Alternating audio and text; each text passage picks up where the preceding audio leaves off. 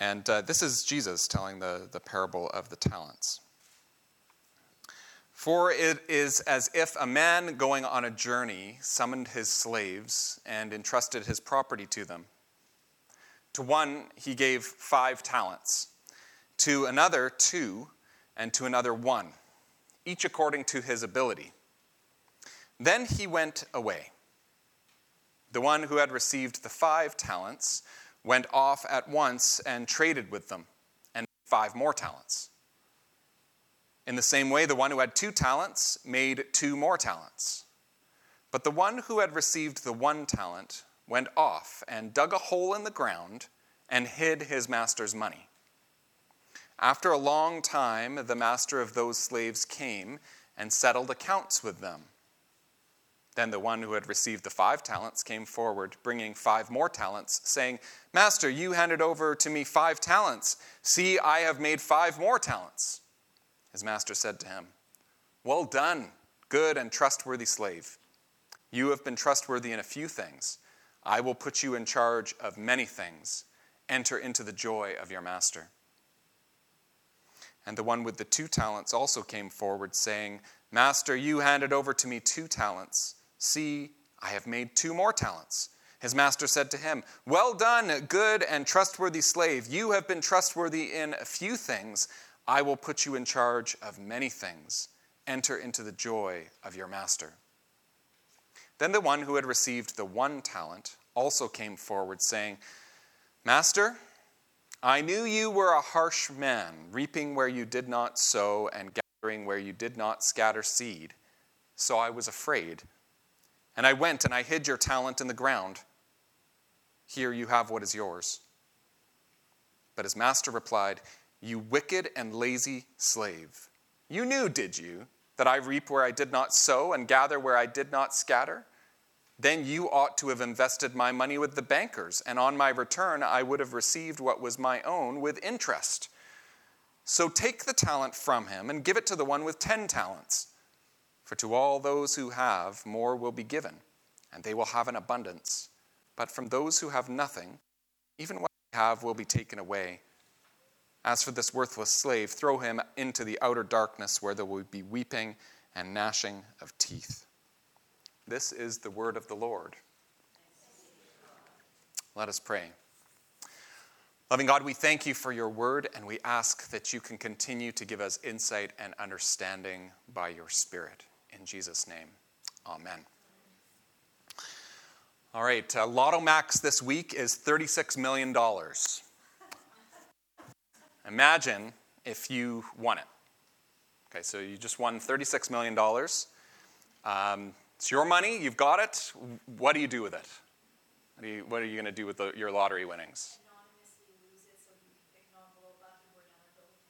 the building campaign, okay. All right.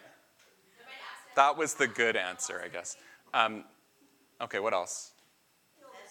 Build the church. Yeah, so that's, that's the same thing. Okay, well, good. We've got the good answers. That's great. Um, what else? What else are we going to do with our 36? Travel. Pay off mortgage. Invest. yeah, mission, mission work. Help your family. Is nobody going to buy a really nice car? Like, really? it's Sheldon. There we go. There we go. Come on, guys. I mean, that's just like a drop in the bucket, right? You can, you can just get that in there. Yeah, I think, you know, there would be some things we would buy for ourselves, right? Right? Out of all of that? Yeah. Um, this morning, the, the name of, our, uh, of the sermon is Risky Investments, and I'm not going to talk to you about an, an investment strategy at all. Um, I'm the last person you want to come to for that. Um, I'm, I'm not even really talking about money. And I'm not really going to talk to you about what God has given you and how you ought to invest in a risky way in his kingdom, because we can kind of talk about that. Although, if we were going to talk fully about that, we'd be a lot closer to what this parable is about. Instead, what I want to talk to you about is God's investment in you. Because that's actually what happens in this parable. The master gives his slaves uh, large sums of money. He gives them talents, and that was a sum of money. Uh, it was a really big sum of money, and we miss that in the parable because we just hear uh, five and two and one, and, and it seems very sort of casual in this parable. But one talent was the equivalent of 15 years of wages. Okay, so let's put that in, in our dollars today. If you are a full time employee in Canada, I know not all of us are, but if you were full time employee in Canada, that your average income is around $50,000 a year. Okay? So let's say that these are sort of, they're, they're getting paid a, a decent wage in, in this time and they're working, they've got full time employment for 15 years. That means that the master gives the one with the one talent, the least amount of money, he gets $750,000.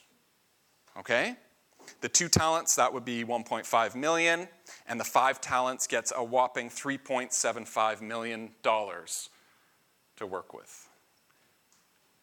Uh, these are not small amounts of money.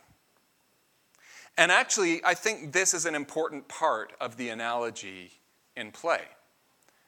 It's just the amounts. Because God is the master in this analogy, and we are the slaves. And what happens right at the beginning of the parable? But God blesses us abundantly. And we sometimes just miss that basic truth completely. And we compare, you know, we'll say, well, you know, we're not, we're not the one who got the five talents. We're the one who got one, but we forget that the one who got one got $750,000. That's pretty good. It's not as if the third slave with one talent doesn't really have very much to work with. So he can't really do anything. He's got three quarters of a million dollars to work with. That's not bad. See, we, we can't say that God has not invested in us. We can't say that God has not blessed us. Listen to this from Ephesians chapter 1, verses 3 to 8, to, uh, to hear about God's blessing. Blessed be the God and Father of our Lord Jesus Christ, who has blessed us in Christ with every spiritual blessing in the heavenly places just as he chose us in Christ before the foundation of the world to be holy and blameless before him in love. He destined us for adoption as his children through Jesus Christ, according to the good pleasure of his will, to the praise of his glorious grace that he freely bestowed on us in the beloved. In him we have redemption through his blood the forgiveness of our trespasses, according to the riches of his grace that he lavished on us. And I love in this passage that it's so clear that we have been blessed by God because God chose to do it. Right? There's nothing in this passage that says, oh, you Ephesians have been so great. You've worked hard, and so God's rewarding you. No. Why does God bless them? Why does God bless us? Out of the good pleasure of His will. Because He chooses to, and it makes Him happy to bless His children who He's adopted in Christ. I mean, isn't that fantastic? The, the word talents um, is misleading in a sense for us because it makes us think uh, only about our abilities, right? Our, our talents, um, our God given gifts. But in the analogy, I, I think it is meant to be much, much more than that. Everything is involved, really. Every blessing we have received from God. Or in, uh, you might have heard stewardship lessons about the three T's, about how we are to give time, talent, and treasure. Um, but you can also think about those three T's in terms of what God has given. That God has given us everything, because those are kind of these all encompassing things. Our, our all, our everything that we have has been given to us by God. It's all gift. And so I think we need to hear the talent in that sense that everything that the master has given to his servants, everything God has given to us. Now, the first two slaves in the analogy, they go off and they trade with their money and they double their money. And we can ask, well, what is trading in the analogy? Well, they take what has been given to them by their master or what has been invested in them by their master and they put it to work, and then there is a return for the master. So, in kingdom terms, some want to equate this with evangelism. So, God's investment in us is the gospel message. We, we receive the gospel message, and it has effect and impact in our lives. And our trading or our use of that gospel message is to then share it with others, telling that message to others. Evangelism.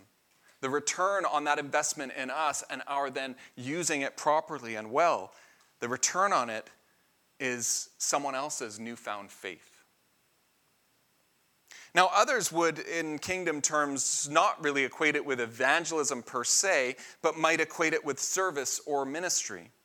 So, God's investment in us is not the message itself, but it's the new reality of the message. So, what is created because of the message, this new relationship with God, and everything that comes with that.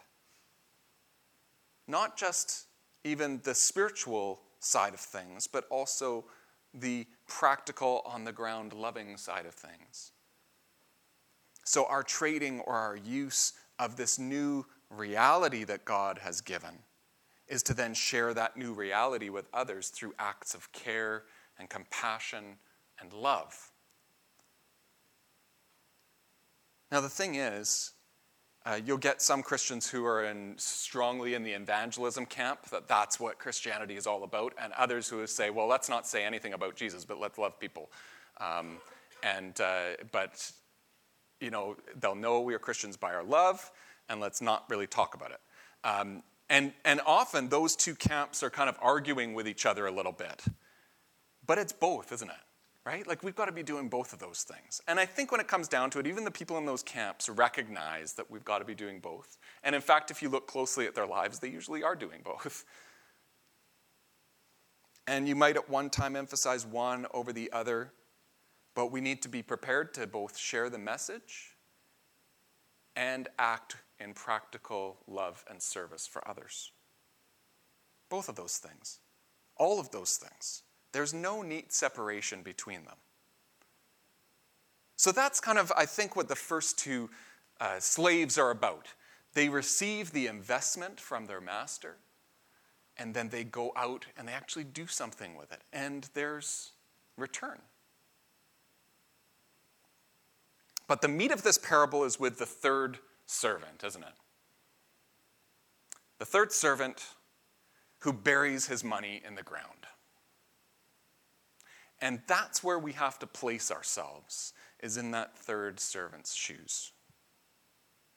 We must ask whether we are burying God's investment in us or whether we are using it for his kingdom work.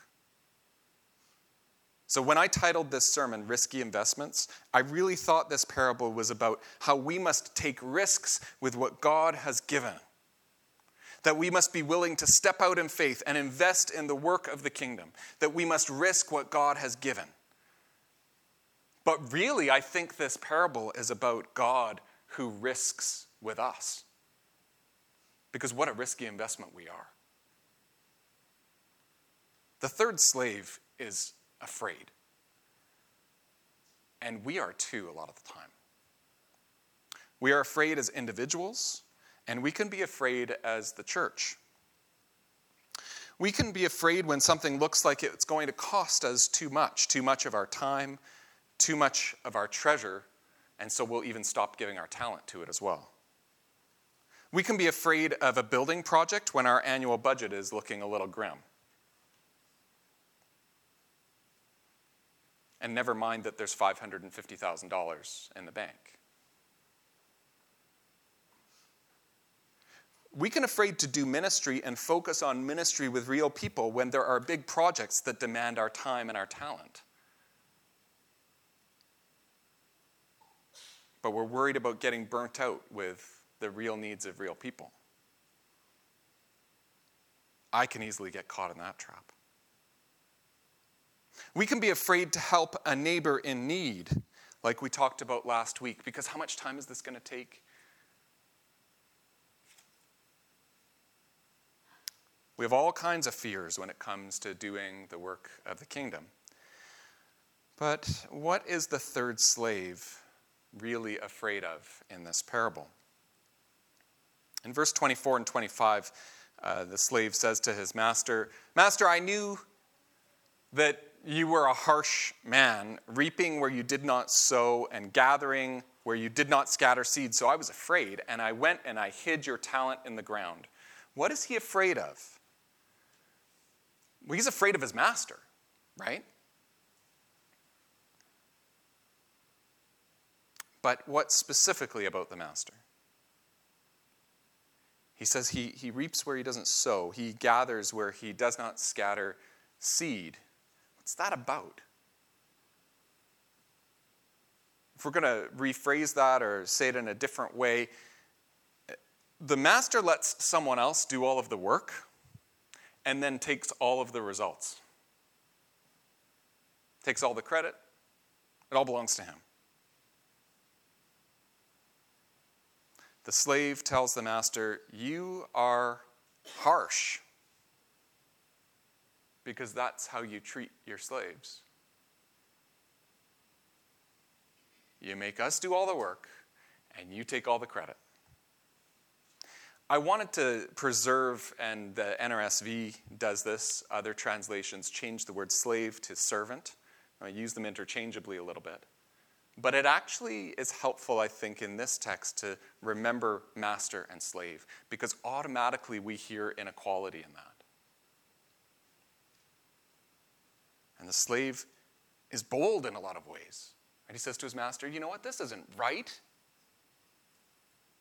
And it doesn't seem right. It doesn't feel right when we really think about it.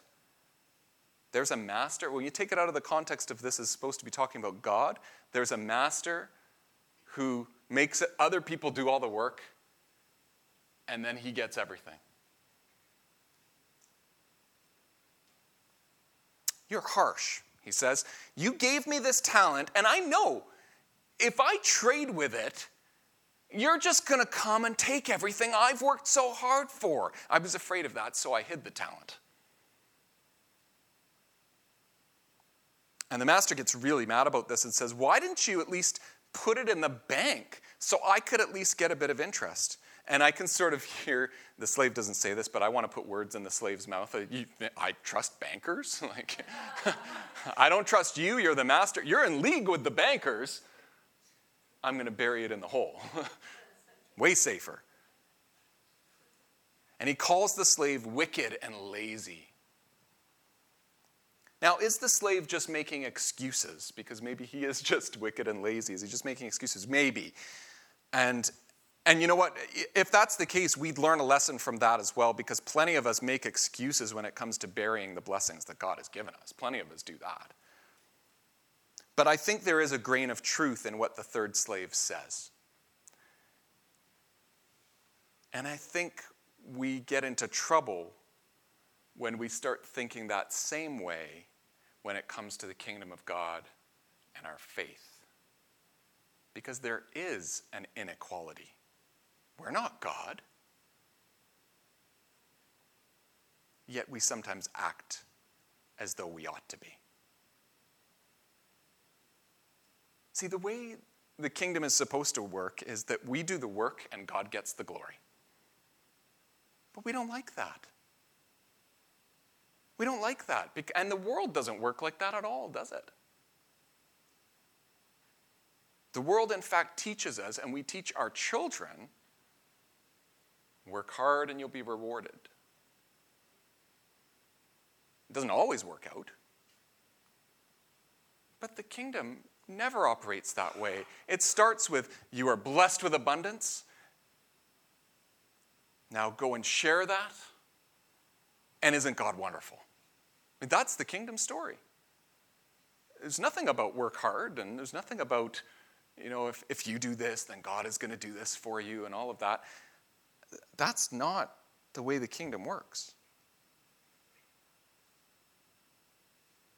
And, look at what happens to the first two slaves, right? The first two slaves, they did the work and they present it back to the master and say, Here you go.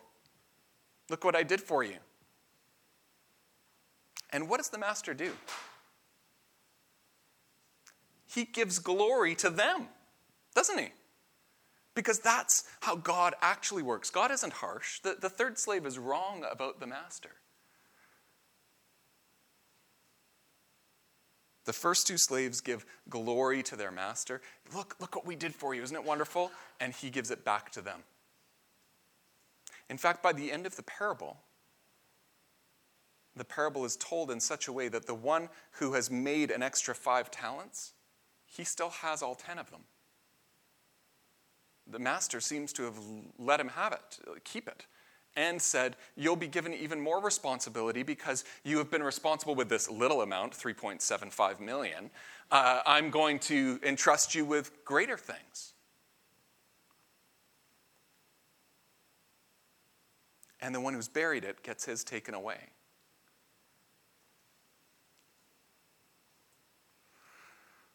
The third slave operates from a different view of God. He says, You reap where you do not sow, you take, and that's not fair. Now, he wants to give back the talent that God gave him still. He digs it back up and says, Here, here's what's yours. But notice that the third slave doesn't seem to really want any blessing. What he does in doing that, rather than what the first two slaves do in saying, Well, here you go, we, look what we've done, what he does is he, he's trying to separate himself from the master. What's mine is mine, and what's yours is yours. I buried your thing, have it back. They're separate. What's mine is mine, and what's God's is God's. And on a practical level, a lot of us live our lives this way, don't we? We don't live as though what we have in our lives is actually God investing in us so that the work of the kingdom can take place and so that God can receive glory. We live as though we deserve what we have because we've worked for it, rather than seeing everything as gift and blessing from God. We live as though we must protect what we have because it's ours. And we want credit when credit is due us. We forget that really no credit is due us at all because none of it's ours. We forget that all credit is due to our Lord and Savior, to our Creator and our Provider. Even when we've worked hard, it's because God has given us the gift of having the ability to be in a position to work.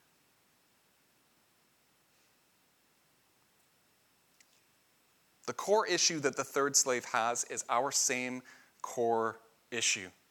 We think there is a separation between what belongs to God and what belongs to us.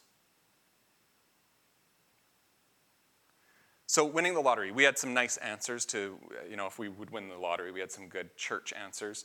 Um,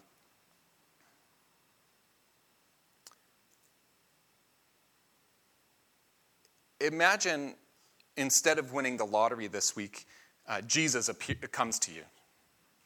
You know, he's actually there and Jesus hands you $36 million. That's a little different than winning the lottery, I think. Because while we might do some nice things with the lottery winnings, um, we might not feel the same sense of responsibility for the whole 36 million if we win it than if Jesus handed it to us. And if Jesus hands it to us, I think we, we start to have a sense of responsibility for all of it and not just, you know, 10%, which would be nice, or 50% or 90%. We might say, oh, well, I'm going to I'm going to give 30 million away. Uh, isn't that fantastic? And, and then I've got six million. Because that's how our brains work. But if Jesus hands you the whole 36 million, well, is that different? Because now we have responsibility for the whole thing in God's sight.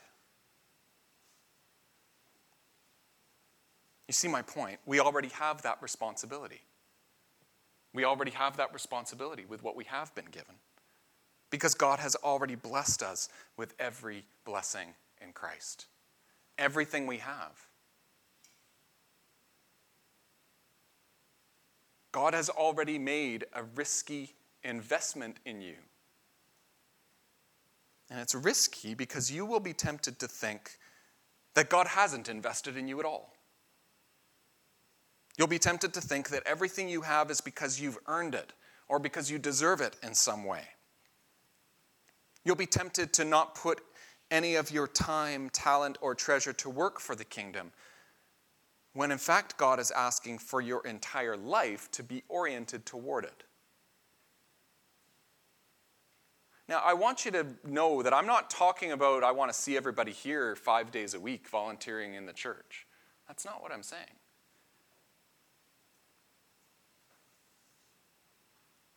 When your entire life is oriented toward the kingdom, what that does is it impacts who you are and what you do in the places you already are. Not everybody is going to be you know, called to, to sell off their house. You know, my daughter needs a place to live.